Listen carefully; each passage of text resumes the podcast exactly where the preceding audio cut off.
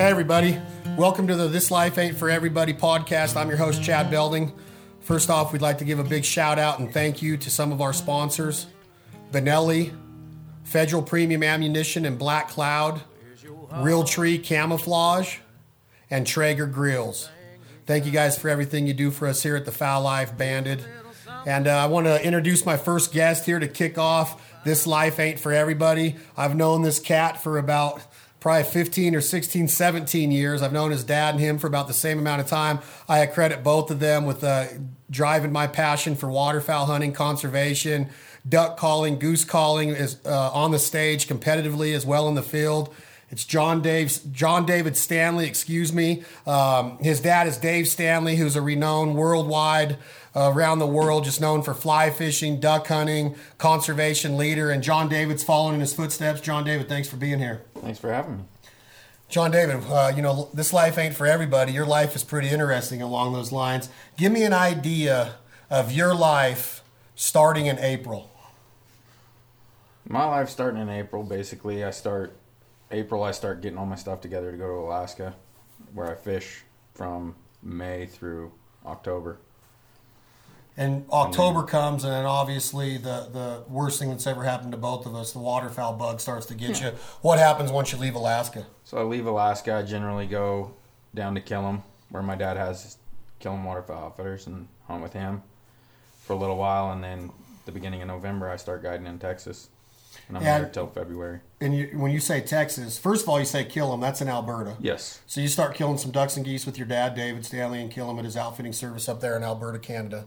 Then you work your way down. You end up at Ranger Creek Outfitters in Texas. Ranger Texas. Creek Goose. Yep. Ranger Creek Goose, and you you're a guide there. Um, you're running hunts for speckle belly geese, lesser Canada geese, snow geese, sandhill cranes, and puddle ducks, right? Mm-hmm. And give me a little bit about, give me just a little bit of information about what what, what you what you got going down in Texas. Man, Texas is neat. So where we are, it's it's um very similar to where you and I grew up hunting in the Stillwater Marsh in Nevada. Is it's it's a small area that holds a lot of birds, and when the geese get there, they come to the peanut country, and it's maybe 25 square miles, and there will be you know 150 or 200,000 little Canadas there, plus another 50 or 60,000 specks, and that's So it's really known for its lesser Canadas. yeah, yeah. And you know, you, you talk about being a guide or a quote unquote outfitter um, in the waterfowl industry or any kind of hunting or fishing. Um, the life of a guide is not always glorious. I mean, you get to see a lot of cool things with Mother Nature and put a smile on a lot, lot of your clients' faces.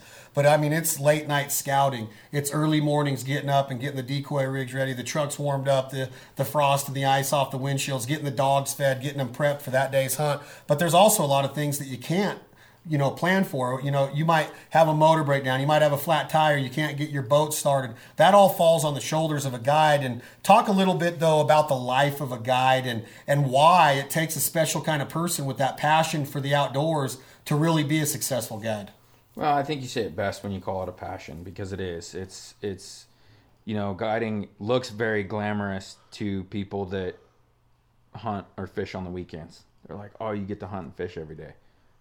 I hunt and fish less for myself now than I ever have because I'm always taking people. I mean, I get to go see it, but I personally am not hunting or fishing. I'm I'm I'm facilitating that for somebody else. And it's uh there's there's you don't want to break it down to hourly wage. I can tell you that.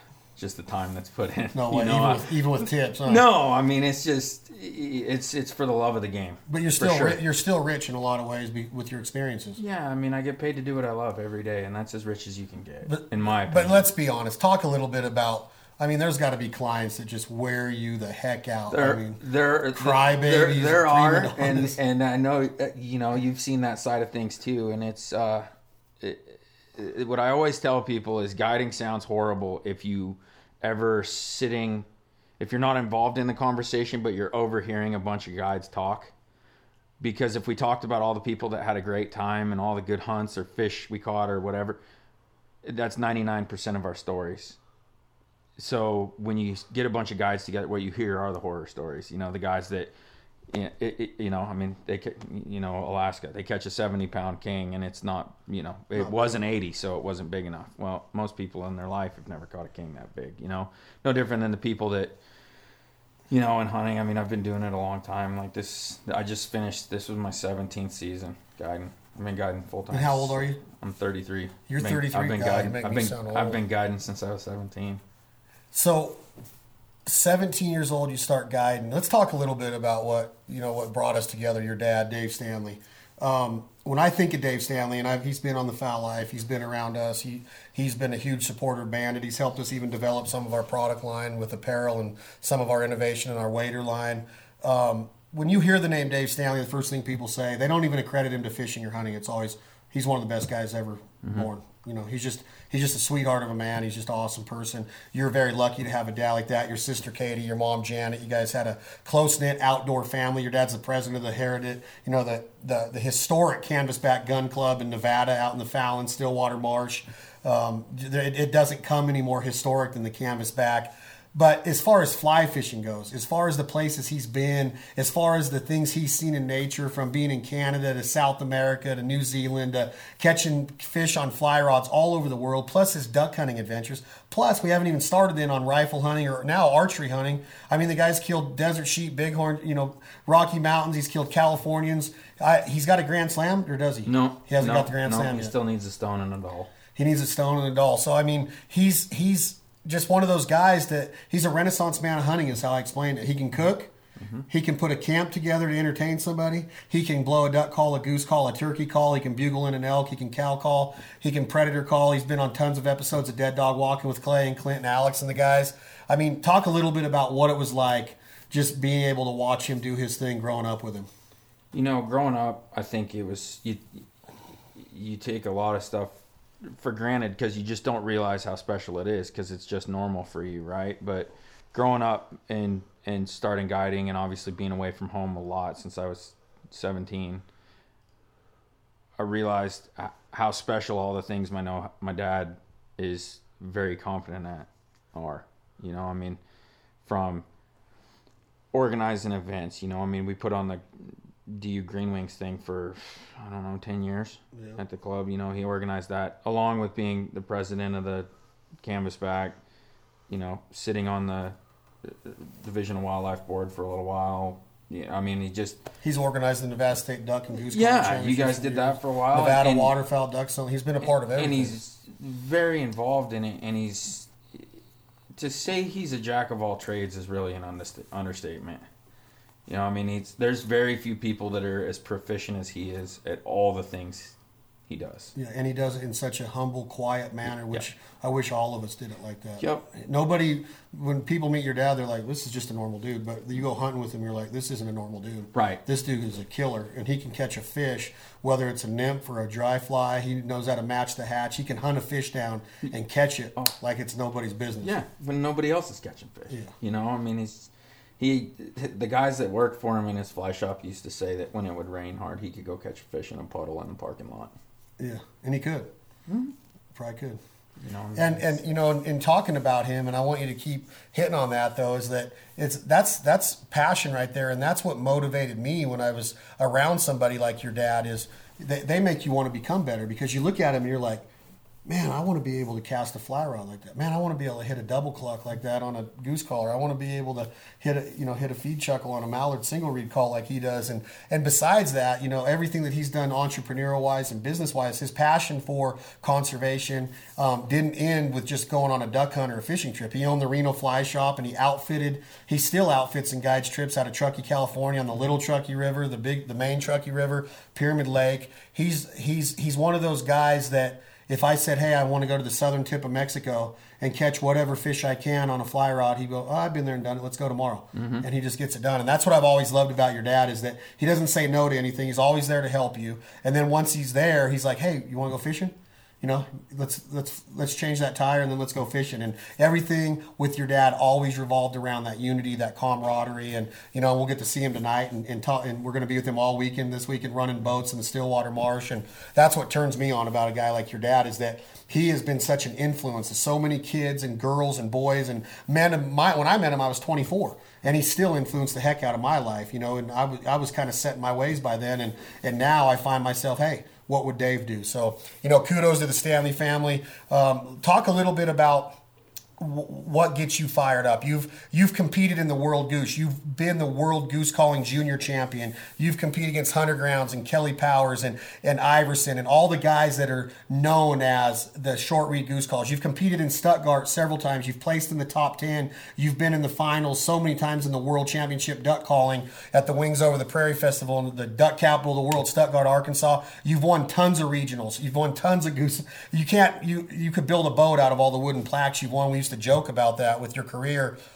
How how do you get fired up to go onto a platform like that, get on a stage, and was it a song you listen? What song would you listen to to get fired up when you were when you go guiding or when you were getting ready for competition? Man, it would always change. Um, you know, a lot of times before calling content before the worlds, I didn't really listen to much music because I was so practiced and just I was super focused. Um, a lot of times for goose calling contests, I was much more relaxed about. I don't know why. I think it's because I could walk around on stage. Yeah, you didn't have to You can get that Yeah. nervousness out while you're blowing the call. Um, you know, I'd listen to anything from White Zombie to Lynyrd Skynyrd. Like it just depended on the mood I was in, right? Like it, it just anything to get yourself jacked up. Um, but that contest calling, I miss it. I don't get to do it as much as I used to, just because I'm gone. I'm in Alaska when most of the contests happen. Um, it's that is the best description of of why we waterfowlers hunt in the world because there's no waterfowl seasons open. Those calling contests strictly happen so that we can all get together and hang out and have that camaraderie of a hunting camp during the off season. You know, it's and it gets blown out of proportion sometimes. I I feel as though I was lucky in the generation I grew up calling against. I mean, I I grew up calling against the best that's in my opinion that's ever walked across the goose calling sure, stage. agree. I, mean, Yep. Hunter's the best. The and he's a very very good friend of mine. He and Tim are we've been close for a long time. Yeah, I love them both. Um, you know, so getting to grow up with calling against him and you know Wade Walling and Kelly Powers and Bill Saunders and really the if the heavyweights of what goose calling is today. It was pre YouTube, so everybody learned how to do it from going to contests and getting their butt handed to them. yeah. You know, I mean, there was no sitting at home and watching videos and then figuring out. And you're the new kid that They shows definitely have an advantage of getting content today for sure. Oh, that and broken guts. I mean, I remember when you and I were contest call like the hours you had to spend to get guts to where they needed to be. Years, not hours, years. Yeah, I mean it was, It but, it, but you know what I mean. Remember everybody be like, "Oh yes, put a compressor on it and let it compress." No, It didn't doesn't do it the same. And speaking of uh, competition calling and calling, I want to touch on it more during our, our talk today, our chat today here at This Life Ain't for Everybody. But right now, I want to pause, just th- thank a few sponsors. When we come back, I want John David to, to hit a couple notes on a duck call and a goose call, if you will. This kid's amazing. He has amazing, just the, the, the intensity that he calls with, the realism, the authenticity that he calls with. It's, uh, it's to be heralded, and it's what, when you hear it, you're going to be like, I got to go practice some more. So thank you to more of our sponsors Edge Boats from Little Rock, Arkansas, Bosch Drives down in Louisiana, as well as Otis Gun Cleaning Technology in New York. We appreciate all the support our partners and sponsors give us. We'll be right back with more of the podcast here at This Life Ain't for Everybody. I'm your host, Chad Belding.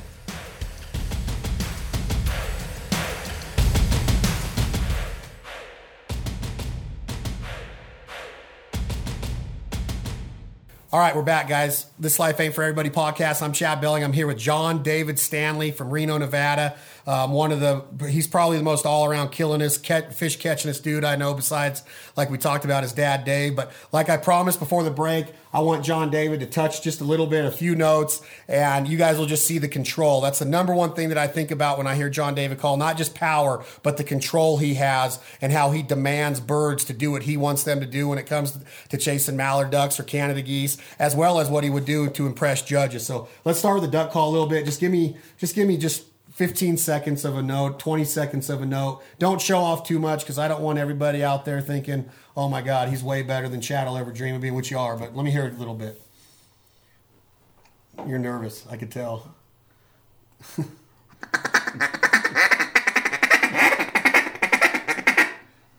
Something under the reed. Pause, Tom. Cut it. I mean, you got a world class duck calling guy, and you ask him to blow a duck call, and he sticks the first note. Stick. Yeah, you stuck the first Oh note. my god. You stuck the first note. Let me hear it. Go.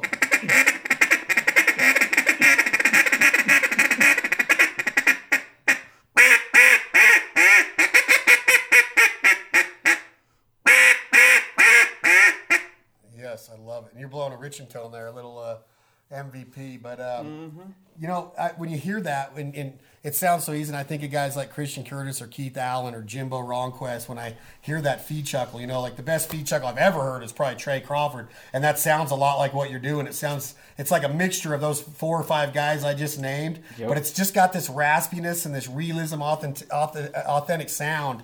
And you know, when you're talking about controlling ducks, um, and, and a lot of guys can't see what you're doing, but I'm watching you, and I can just tell you're picturing what the ducks are doing. How important is visualization with you when you're when you're hunting? It- it's it's very important, and obviously, the more you get to do it, the more you get to see things. But coming back to my dad, where I was lucky in the hunting calling aspect was m- my dad knows how to read birds.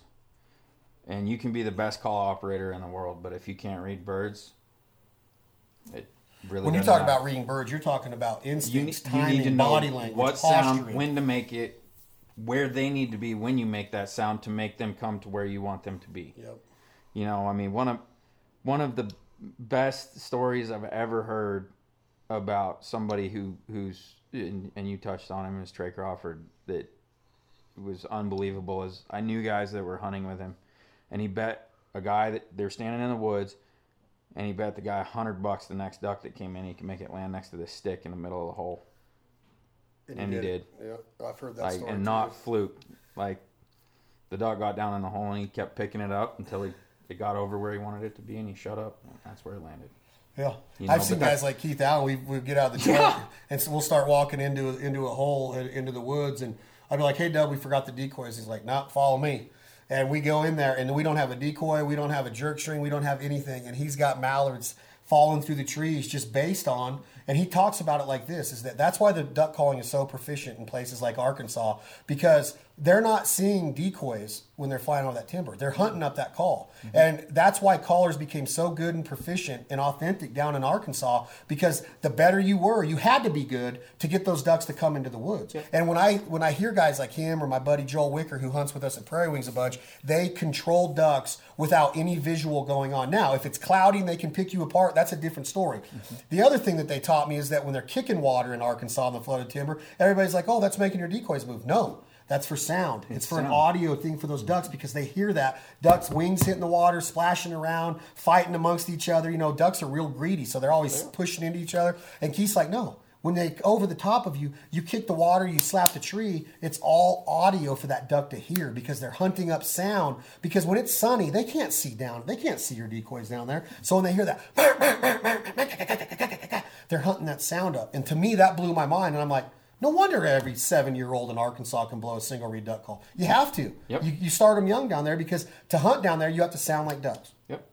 And that's if you take that mentality and you take it into your duck hunting elsewhere in the country, or your goose hunting, or your turkey hunting, whatever you're hunting, authentic, authentic, authentic sounds is so important because I've never got off at shooting a duck at 60 yards, or a goose at 50 yards, or a turkey at 70 yards, or a coyote at 400 yards with a rifle. I'm not a very good shot with a rifle. I'd rather get him at 80 yards and smoke him with a 22 250, or even better, 20 yards and shoot him with a Benelli, right? You know, with with a shotgun. So that if if you sound like animals, you trust your instincts, like you're saying, read their body language, let them be animals, and let them hunt you up.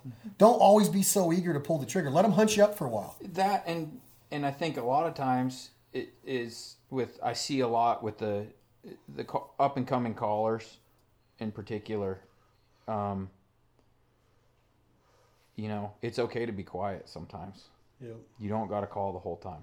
No. You just got to call in. It's coyote hunting is the best example of that because I've done it with you guys, and and obviously, I mean, we used to do it a lot. Is once you got them coming, you really, you know, unless you're hunting somewhere that's high pressure and there's a lot of people around you, you really don't have to do much. No. Just enough to keep them interested. Yep. You know, Coyotes, it's lip smacks. Yep. Like- and it's timing. I mean, if But it is. It's it's reading what it you know. It's it's it, it's a rolodex in your head, and it's like, all right, this I need to make this sound now. yeah. And it, it's the same with birds. Yeah, And- like you don't have to be yelling at them if they're starting to work right. You know, and they're way up there, the ducks or a coyote's way out there, and they're working you, and they can hear that sound. He's a, a coyote can pinpoint sound like no other animal I've ever seen. Oh. Ducks are very good at it too. Ducks can be a mile high up there, and they hear you, and all of a sudden they're right over the top of your hole in the trees. They they can pinpoint sound like crazy. And I, I think you, hit the nail on the head with that. Is is a lot of people don't realize how good waterfowl's hearing is, and you don't. I will say I didn't notice it until I lived in Arkansas, because hunting in a marsh, like a, I'm hunting high pressure areas most of the time. There's other people around.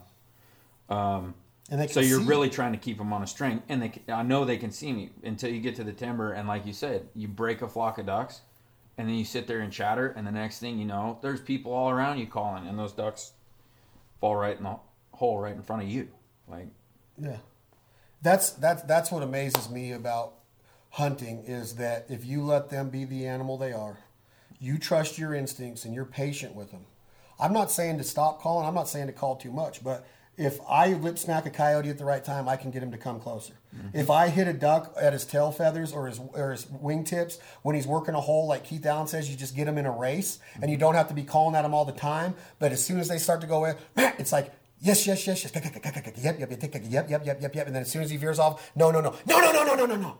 And it's like you keep them in that line. You keep them coming. If a coyote starts to mm-hmm. get downwind of you, what do you do? You got to figure out what you're going to do. So you're going to bark. You're going to howl. My brother Clay is very good at bark stopping a coyote, lip smacking a coyote, and you smoke him before he gets too far downwind where he picks you apart. You have to trust yourself. Of they're the wild animals. They're out there hunting us now, and you got to let them do that. Don't get so fired up and nervous to where you're trying to find them in the scope and try to shoot them at 700 yards because to me there's no there's nothing to if you want to shoot at 700 yards an animal my opinion i might make some people mad go out and shoot steel.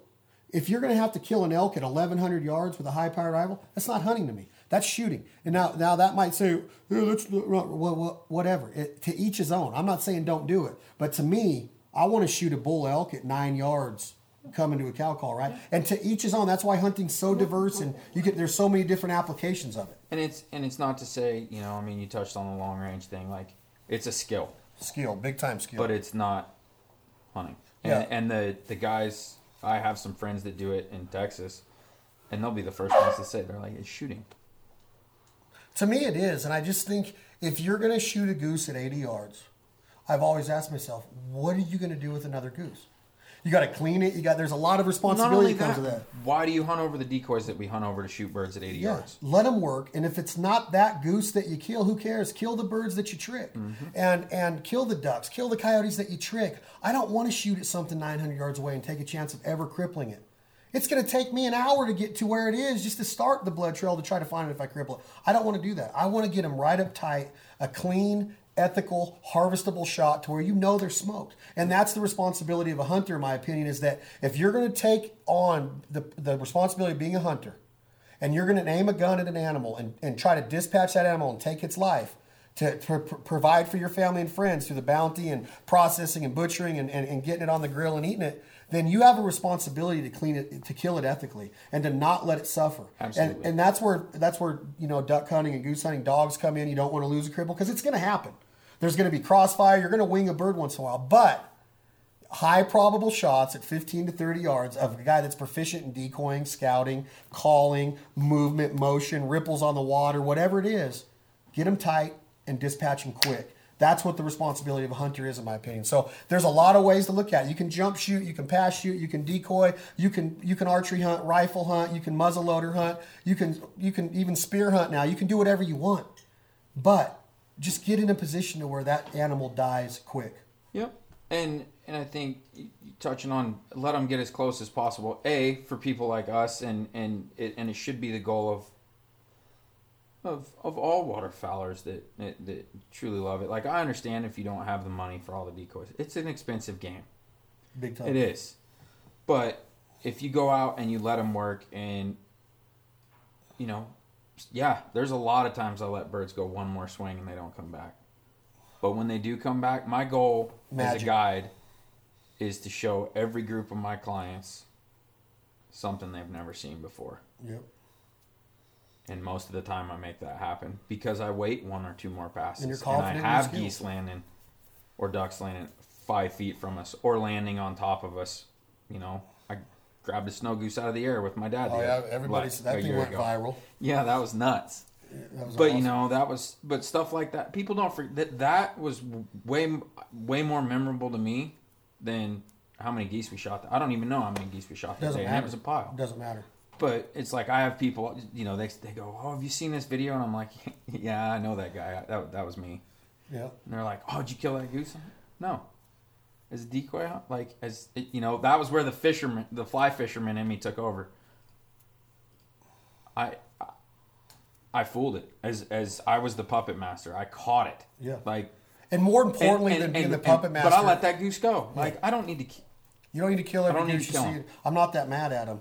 And that's the thing about it is you fool them, and we kill because we want to eat it. We, Yep. you and me and the guys that we hang out with today, just today, we've eaten elk, Mm-hmm. whitetail, and mallard in breakfast and lunch. And we cook wild game every single day of our lives when we have the ability to. If we're home, we're travel a lot. Even when we're on the road at hunting camp, we're cooking our bounty every night for appetizers, the main course. And I feel that it is the responsibility of a hunter to make sure that the antis or other people out there that might not agree with our lifestyle, maybe they're just not educated in our lifestyle enough, but that and they don't understand that we truly want to live off the land. We want to go out and hunt. It, we do love it. We That's get fired as, up. That's as organic as it gets. Yes, we're passionate about wild it. game. Exactly. And we love to prepare. I love coming up with ideas and recipes and working with the guys at Traeger and Elk Ridge Knives and, and coming up with different ways of saying, hey, here's the way you process a goose. Here's a better way to do a duck. Mm-hmm. Here's how we do a deer. And then once we get that meat off the bone or bone and ribeye, whatever it is,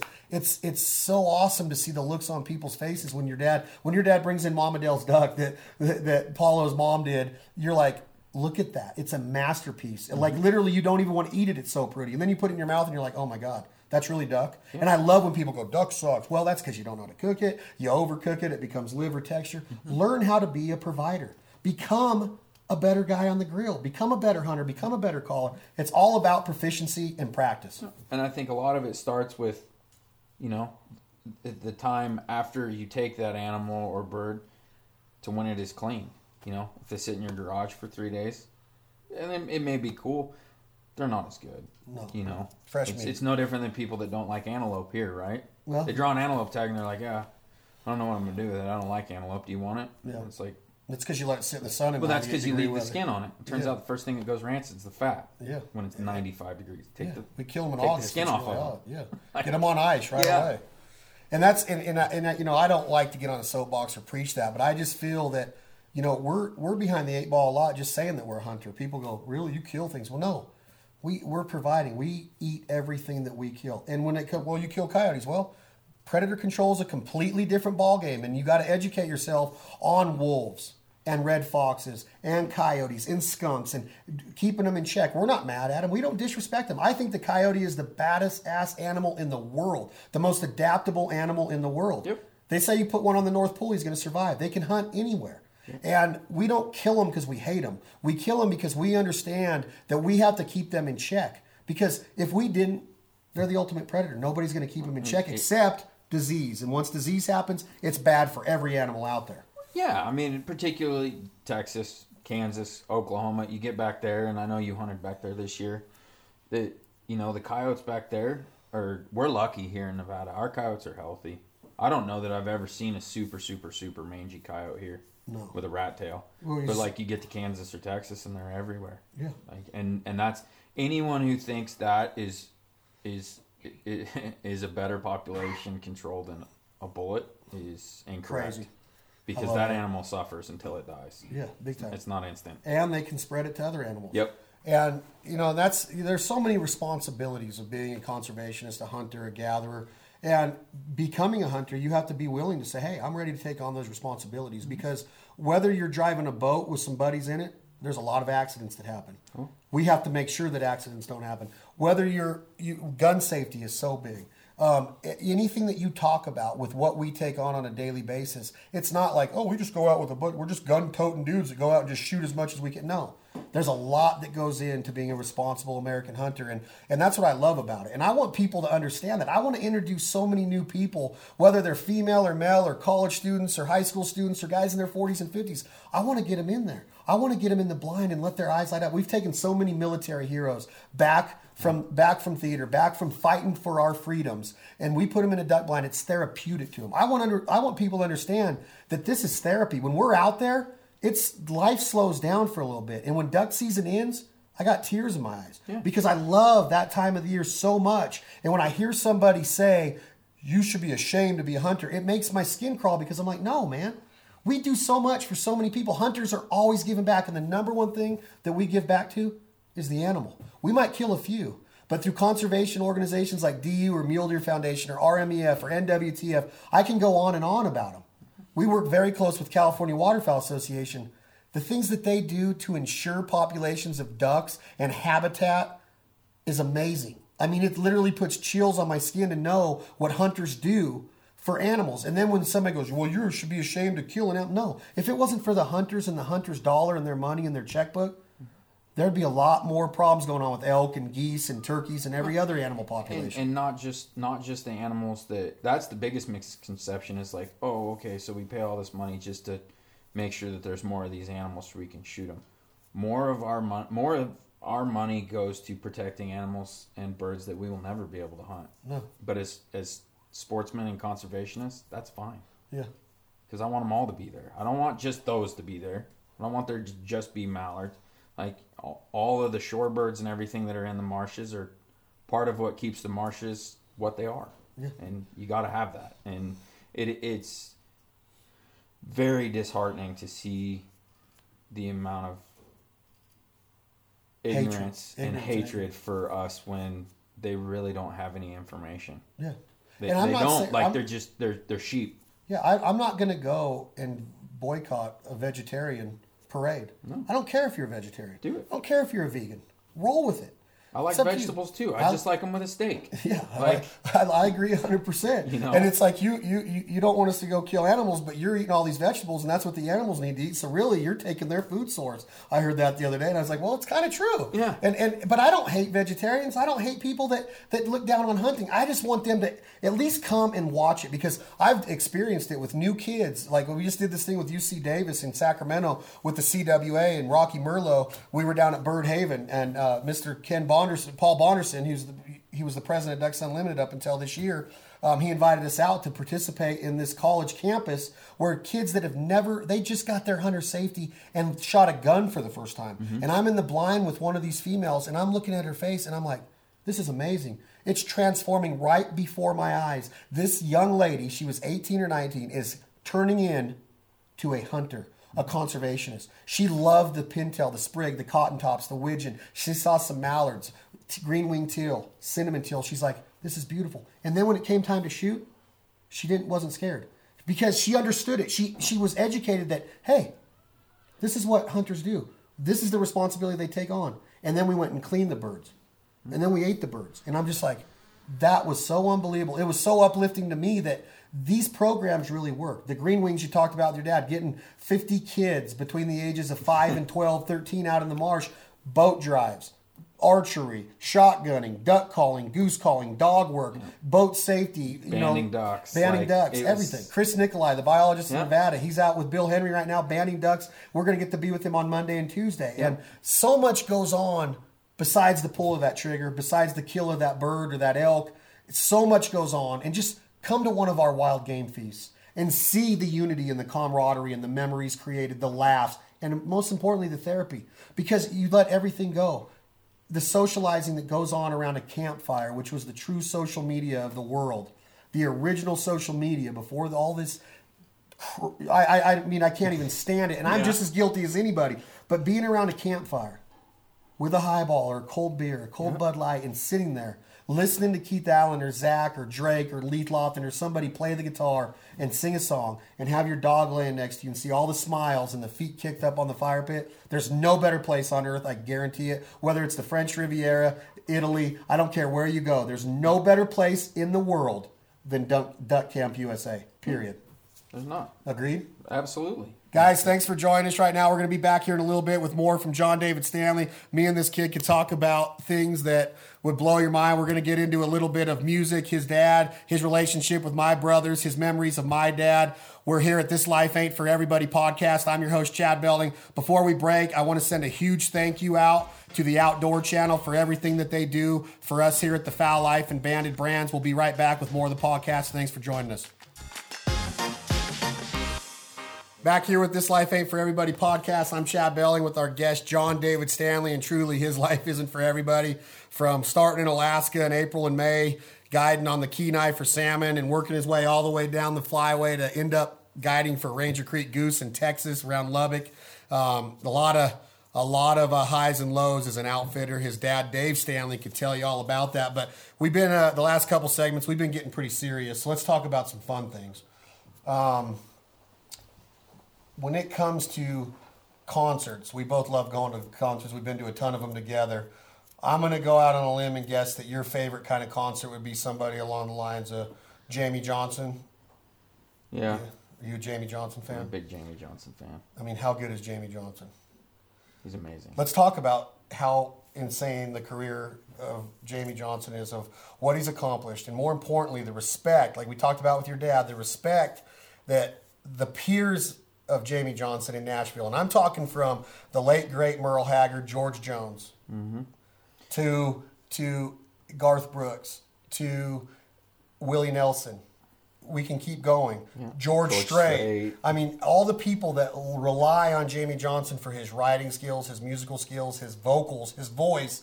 Um, I, I personally couldn't pick a better voice in my in my and I love music and I love guys from Axl Rose to to Freddie Mercury at Queen and and I just love Jamey Johnson. Let's just the, the, his music we were listening to it today with High Cost of Living and that Lonesome Song and Macon and My Way to You and he he's just one of those guys to where you're like you don't hear about him much because he's not commercial anymore. He had a huge hit with you know you should have seen it in color and it's it, it just it's amazing to me that every single song that he puts out there isn't a number one on the radio and that just shows you what's going on in country music is you're just like really that guy's amazing Yeah. talk to me a little bit about how you feel about him Man, he's, you know, what, what was funny is everybody thought he was this new artist when he came out with In Color. Yet those of us that listen to what would be considered old country now, um, he's been writing songs for long time 25 years before he ever made his own album. You Yeah. know, I mean, he's he's one talented human being, that's for sure. yeah he he he's he he hadn't been writing quite that long i don't want to make it sound like jamey's 60 right now No. jamey i mean i think jamey's like my age i think jamie's 42 he, he's right around that age. And when you think about what he accomplished with the songs he wrote, you know, one of the big big hits he wrote for George Strait was "Give It Away." Yeah. He's written stuff with Trace Atkins, Yeah. Blake Shelton. Um, he's written some some big time songs. And but to me, what makes Jamey Johnson or an artist like Jamey Johnson and guys like Zac Brown or, or you know people that write songs and then can go and have that kind of artistic ability to present that song in the right fashion with their voice, their band, their choreography, just their their instrumentation, everything. That it blows me away, and I never I never really understood the importance of songwriting until I was you know in my late twenties and and matured into like going to Nashville and learning like man, these singers are nothing without the songwriter. Yeah. And, but when you can take somebody like Jamey or Zac or these guys that actually sing the songs they write or write songs for other guys, or like Stapleton, he's written hits for Adele. Yeah. You know, he's written hits for Thomas Rhett. I mean, and then he's got you listen to his albums either with the Steel Drivers or his solo albums that he's just, you know, he's saved country music with what he did with Timberlake on the award show. When they laid down Tennessee whiskey and a friends of mine, I'm like, I literally think that just saved country music because, in my opinion, country music's been going this whole other direction of, of like Because really- it was it was a collaboration, but it was still real country.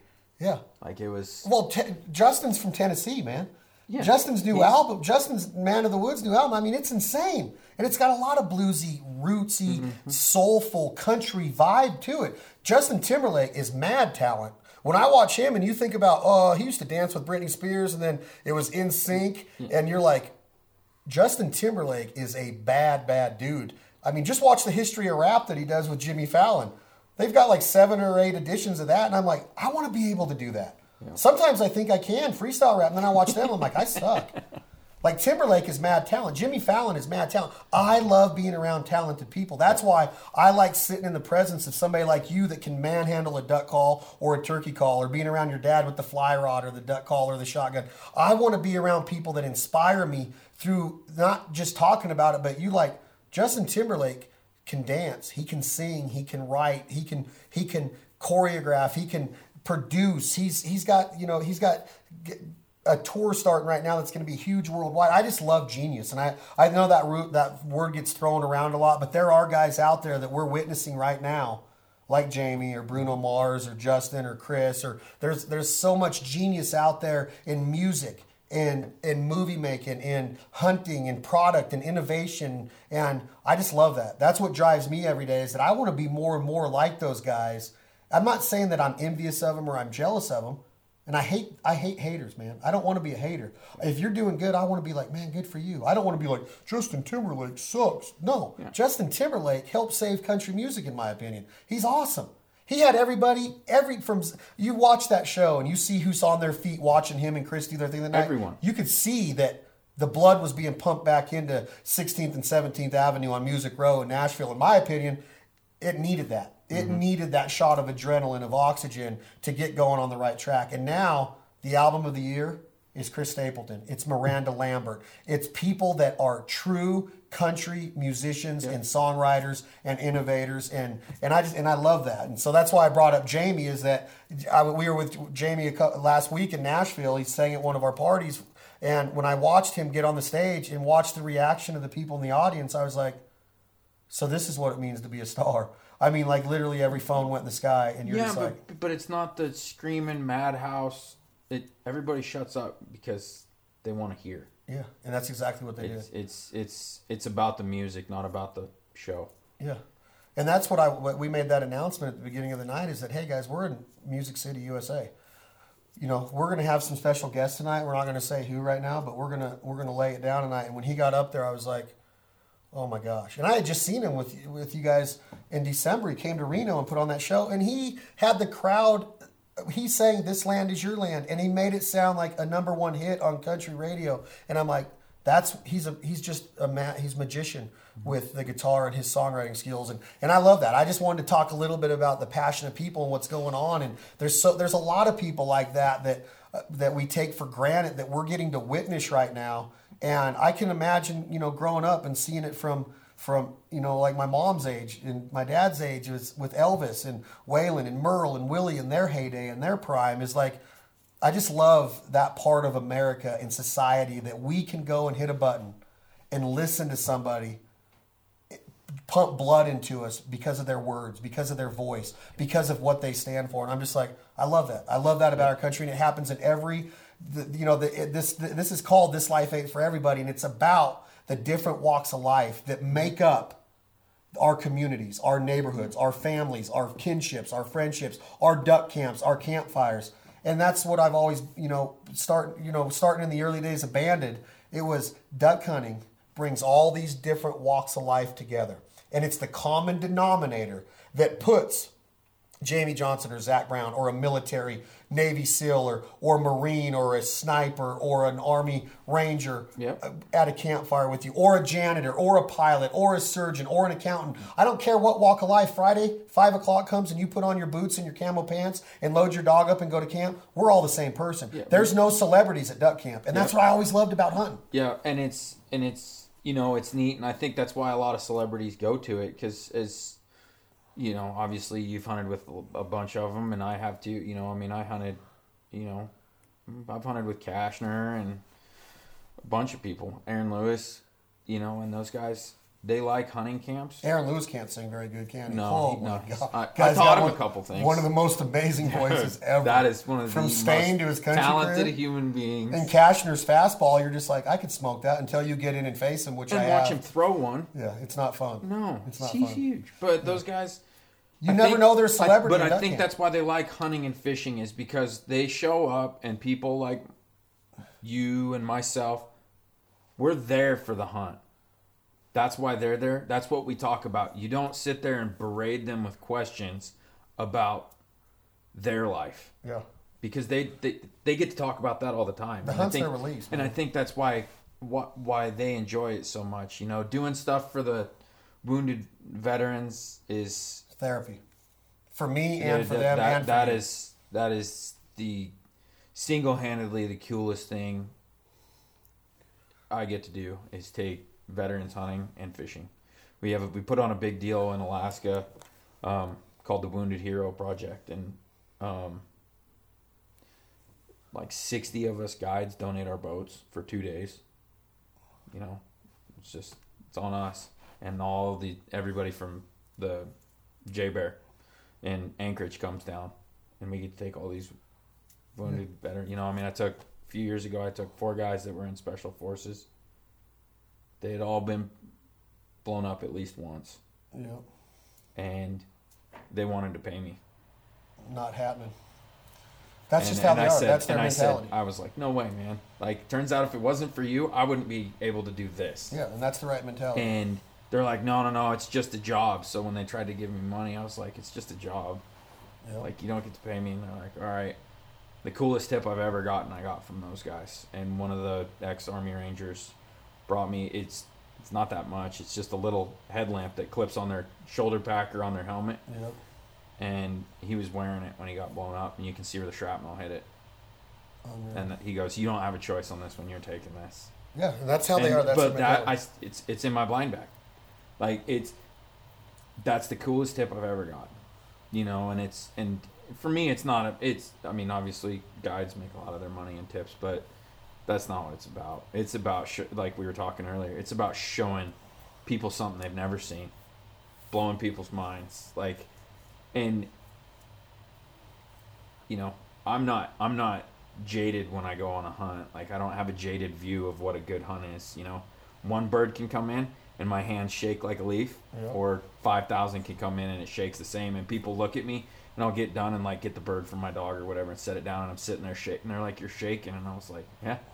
That when I stop shaking, I'll stop doing this. Yeah, like stop. it, it, it just And that's all it takes to bring you back tomorrow. You could not yeah. see a duck all day, and No. then one green wing does it perfect, and you're like, "Oh my god, I can't wait." Yeah. And Tiger Woods always talked about that. I'm having the worst round of my life. Get on the 18th hole, hit a perfect chip shot. Yep. Still might double bogey, but that one chip shot.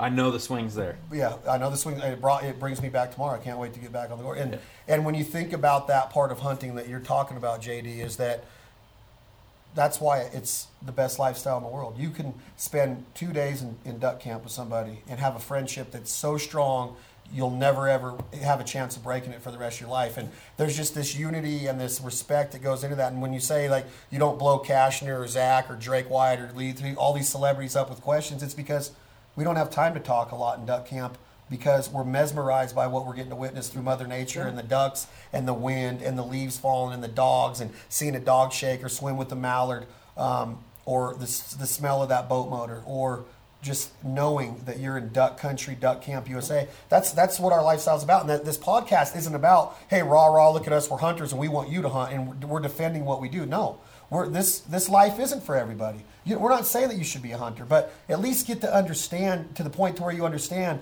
what a hunt or being in hunting camp can provide for somebody. Because I've had people come to hunting camp that don't hunt at all. Mm-hmm. Like Zac's photographer, Andy Sapp at Southern Ground in Georgia, never hunted in his life. Comes to duck camp, he can't wait to get back there every year in Arkansas now. And it's not about the kill; it's about the brotherhood, the kinship, the camaraderie that's going on there, and the respect, and the therapy that it provides for somebody to where you're in a place where your cell phone doesn't work, and you you're like you can see that when you're out there with a veteran and he's watching the sky and the sun come up and those ducks work and that dog swim back with a mallard, you know that he's at where he wants to be. And I'm sitting there going, this is more therapeutic than any couch or couch doctor could ever provide for him. and there's there's no you know, particularly the ones that have just got back from an active duty and been through hell and back, literally. Just you can watch their body relax from the time you meet them in the morning until half an hour after the sun comes up. Yeah. They're a completely different person. Yeah. And over the course of an hour and a half of setting up decoys and blinds, and then the sun comes up, and it literally like it's it, it's amazing. Yeah, it's hard- it's- it's hard to talk about. It's a Until you've done it, until you've literally introduced and you've somebody- seen that. Yeah. And, it's you and you watch them just you watch their shoulders relax you and then they just it's like a whole new person comes out of them because we take it for granted what they do and what they go for and how they're feeling when they get and back what they've here. been through Yeah, and what they're going through when they come back. No matter if they're back with their family or not, they still face a lot of obstacles of getting, you know, back in society and acclimated again and being in the woods, being in a duck blind, being in the turkey woods, where it is, being in a boat fishing for, for walleye in South Dakota at Waubay, it gives them that sense of, man, I needed this. And it and even if it's just for that day, that's Yep. okay. Yep. And you take them again, and you take them again. And that therapy is right there for our side of it too, because when I see how it's treating them and what it's letting them experience, I'm like, this is what I was put here to do. This is what hunting is. It's not about saying I am the best hunter or the best duck caller. Ego is out the door. If you develop an ego because you're a good hunter, you got issues. Because that we're we're blessed to do this. We're not entitled to do this. And entitlement comes in in many Entitlement's forms. problem. It sucks, and it's a it's and a bad thing and it's have. a problem in in the world that I'm in because I'm I'm I'm a guide. I'm an outfitter for all intents and purposes. Like I I you know, I rely on those and you I rely on the fish and the the birds or the big game, whatever it may be that I'm guiding for. And you watch people and you realize, you know, it comes back to the guiding game is why people why a lot of people don't like guides. And it's because it puts people get possessive of birds. How are you gonna say those are your geese? They're mm. not. Somebody beats you to a field, you get beat to a field. Yeah. It's not that big a deal. And there's there's th- that's that entitlement, and it It's terrible. it ruins it. It Yeah. it, it ruins it ruins everything. we've it ruins everything. all- it ruins sports. It. it. ruins everything. And we've all been guilty at it at some point in our life at one time or another. And you're exactly right. And I'm glad you brought that up. And, and we talk about that word. It's we have, you know, Eric Church's song "To Kill a Word" is that's that word should have been in there. That word should have mm-hmm. been in that song when Eric wrote it or whoever wrote "To Kill a Word." But hearing him sing about all those words that you want to kill, mm-hmm. entitlement's one that I would kill because we're not entitled to get to go shoot a mallard duck or even a cottontail rabbit in October in the Limbo Mountain Range in Nevada. We are not entitled to do this. We're blessed every day to be be, be able to call ourselves a hunter. Yeah, no different than a paycheck. Like you got to work for it. Yeah, you You're gotta not work for entitled to it. We're not entitled to it, and that sense of is the sense of entitlement's running rampant through our It's terrible. through our society right now. And we got to get back. We got to get back to free, like Drake talks about. We got to get back to our roots. We got to get back to living off the land and executing and and and analyzing a situation and setting forth some short-term goals and long-term goals and making yourself really bring a group of people together to to reach those goals and maximize the potential of, of that group of people. And and I think that once you start to apply the entrepreneurial spirit of America in business and and what it takes to grow a brand or grow a team or become a winning team or win a championship or you know develop a hunting camp that has successful a, successful season year after year because of your application because of your preparation your farming habits everything that you do.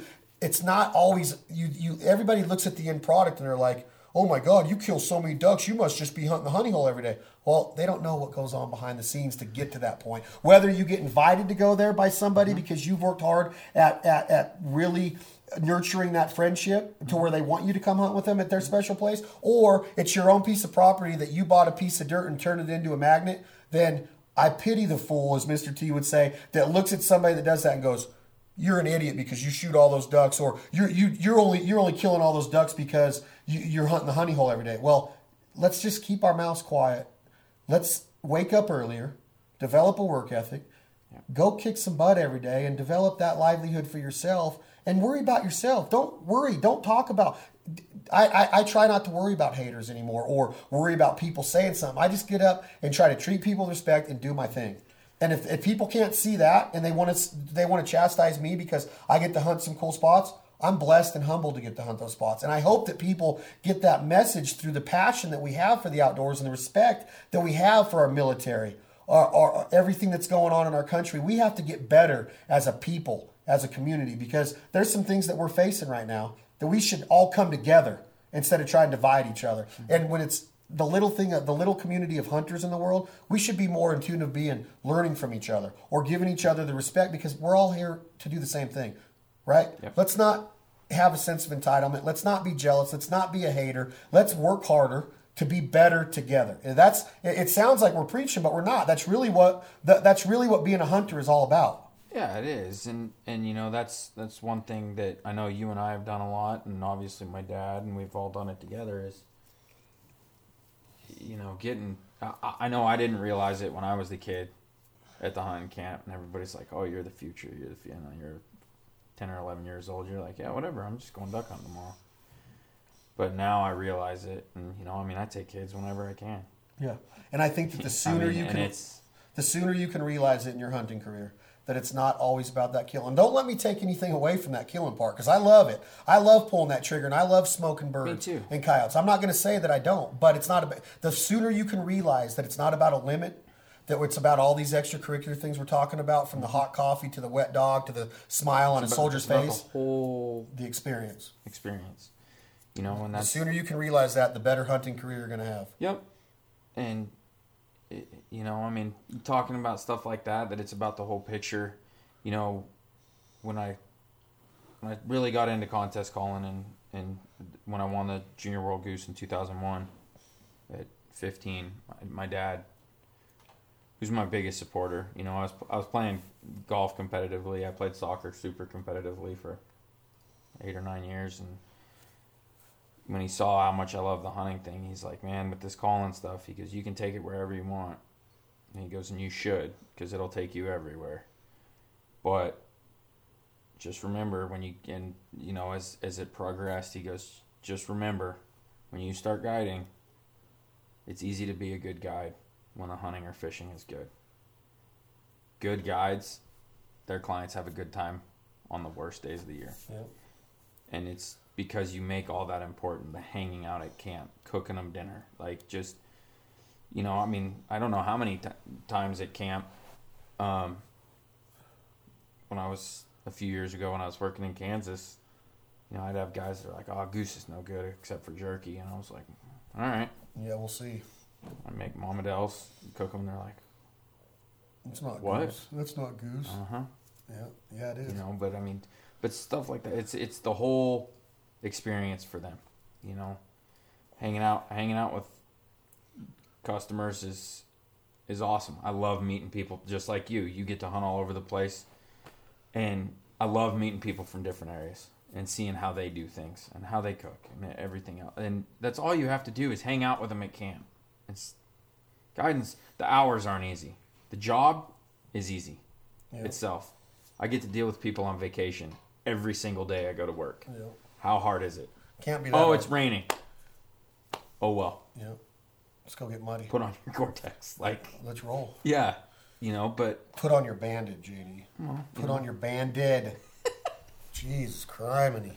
And let's you know that's that's that I, I'm telling you I'm right there with you and I've I've guided you know I used to I've guided I've owned mm-hmm. outfitting companies and and I, I love it I mean I, I remember I, I took a lot out of Keith Allen and Christian back when they had their waterfowl Yeah. outfitter in Missouri in the Bootheel in southern southeast Missouri and everybody had a blast when they came to camp. And it was about the guitar playing at night. It was about the camaraderie the joking. And let, we just need to get back to that back to the place and find our roots of why do we hunt? And we need to figure out it's not all about the pile. It's not all about the pile all the time. And when you hear slogans like that you're like yeah we can make a pile once in a while. But i would rather make somebody laugh or smile. And that's what i think that everybody can do. And i'm not saying you can't get that through a pile of dead birds but really a, a pile of dead birds is a lot of work. And you better take on that responsibility of cleaning them and cooking them and eating them. And not and you know and again not everybody's going to cook them clean them and eat them or kill them clean them cook them and eat them you, maybe not everybody but i've turned a lot of people on just like you were talking about. Brandon adams a great friend of mine in arkansas was like there's no way this is duck. That's beef tenderloin. And me and joe wicker are like that's mallard duck that was killed this morning in the Mitchell hole at Prairie Wings, Stuttgart, Yeah. Arkansas, USA. I promise you. He's like, nope, that is beef teriyaki. I'm like, Brandon, it's freaking duck, and nobody ever believes you. And that's what I love about hunting camp is that you can like sit there and have an argument about the meat you're eating because pe- you can make it taste that good. And so let's just end it on a couple fun things. I got a couple questions. I don't want you to start. I don't want you stopping and thinking. I want you to tell me the first thing that comes to your mind. Best duck to hunt. Way too long. You really hard, can't pick man. one. All right, best goose to hunt. Snow geese, Best goose caller you ever competed against. 100 grounds, Best goose caller of all time. 100 grounds. Best duck caller you've ever competed against. John Stevens, hands down. Come on. Come on. I don't know if there's anybody better of all time than John Stevens. You competed against him a lot. Who is it? Come on. You take Best it too long. I've ever competed against, yeah. probably John. Stevens? Yeah. All right. Best duck caller you've ever hunted with. Besides me. Go. Bobby Joe Willie. Bobby Joe Willie, the man with three first names. Really? Bobby Joe Willie in Arkansas. Better than Jimbo? The man can read. Better than. John? Better than Trey? Trey, Bobby Joe, and Jimbo. Well, I would have to go with Christian Curtis, Keith Allen, Joel Wicker are right. Like they, they can kill them. They can kill them. I know I know a lot of good duck callers. I've been with you. I haven't hunted with you in a few years. I would say in the woods, those would be my three. You're one of the top guys ever of calling ducks and killing them. Your dad, I can remember hunting in the cane at the Canvasback Club with your dad, and he'd be like, "Watch this," and he would let go of that jerk rig, and I'm like, "Why aren't you calling?" And he's like. You can call. I'm going to create motion. We'll work together as a team, and we're going to kill these mallards. And he goes, "All right, hit the note."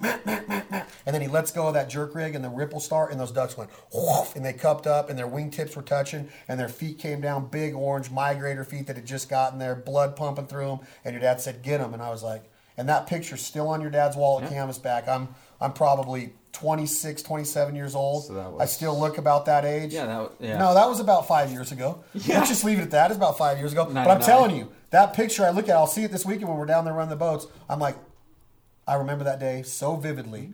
I could literally walk up to a canvas and paint that day and that hole and where we were You in the remember boat. where you hunted? Yeah, Where? Freeman. Lund. No, Freeman. Lund 2. No, The last duck my dad shot was banded. No, Freeman. Freeman. Telling you. Let's talk for your dad tonight. All right, next question. Favorite meal? Ducks. Ask me. What's your favorite meal? Sushi. Um, best song ever recorded? Ooh. Too hard. Best Adam Sandler movie? Best Adam Sandler movie? Yeah. Happy Gilmore. Happy Gilmore. Nice. Uh, last one. We're going to end it like this right now. John David Stanley, Reno, Nevada. Duck calling, goose calling, fly fishing extraordinaire. Look him up, guys. Google him. He's one of the biggest, uh, you know, the baddest ass killers, hunters, fishermen there are in the country. He also just, he gets it. He understands it. He deals with a ton of duck hunters every day. The last question. Best state you've ever hunted in? You can't count Canada.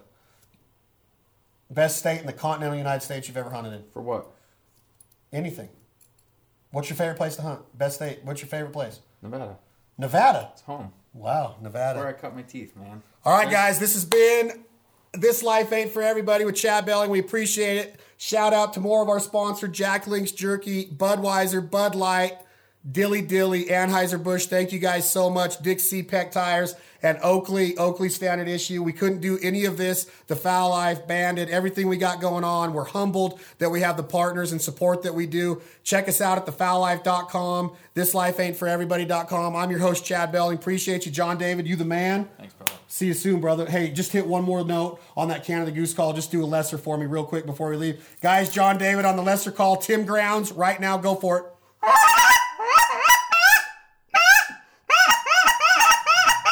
Oh, yes. I got goosebumps. I appreciate you, brother.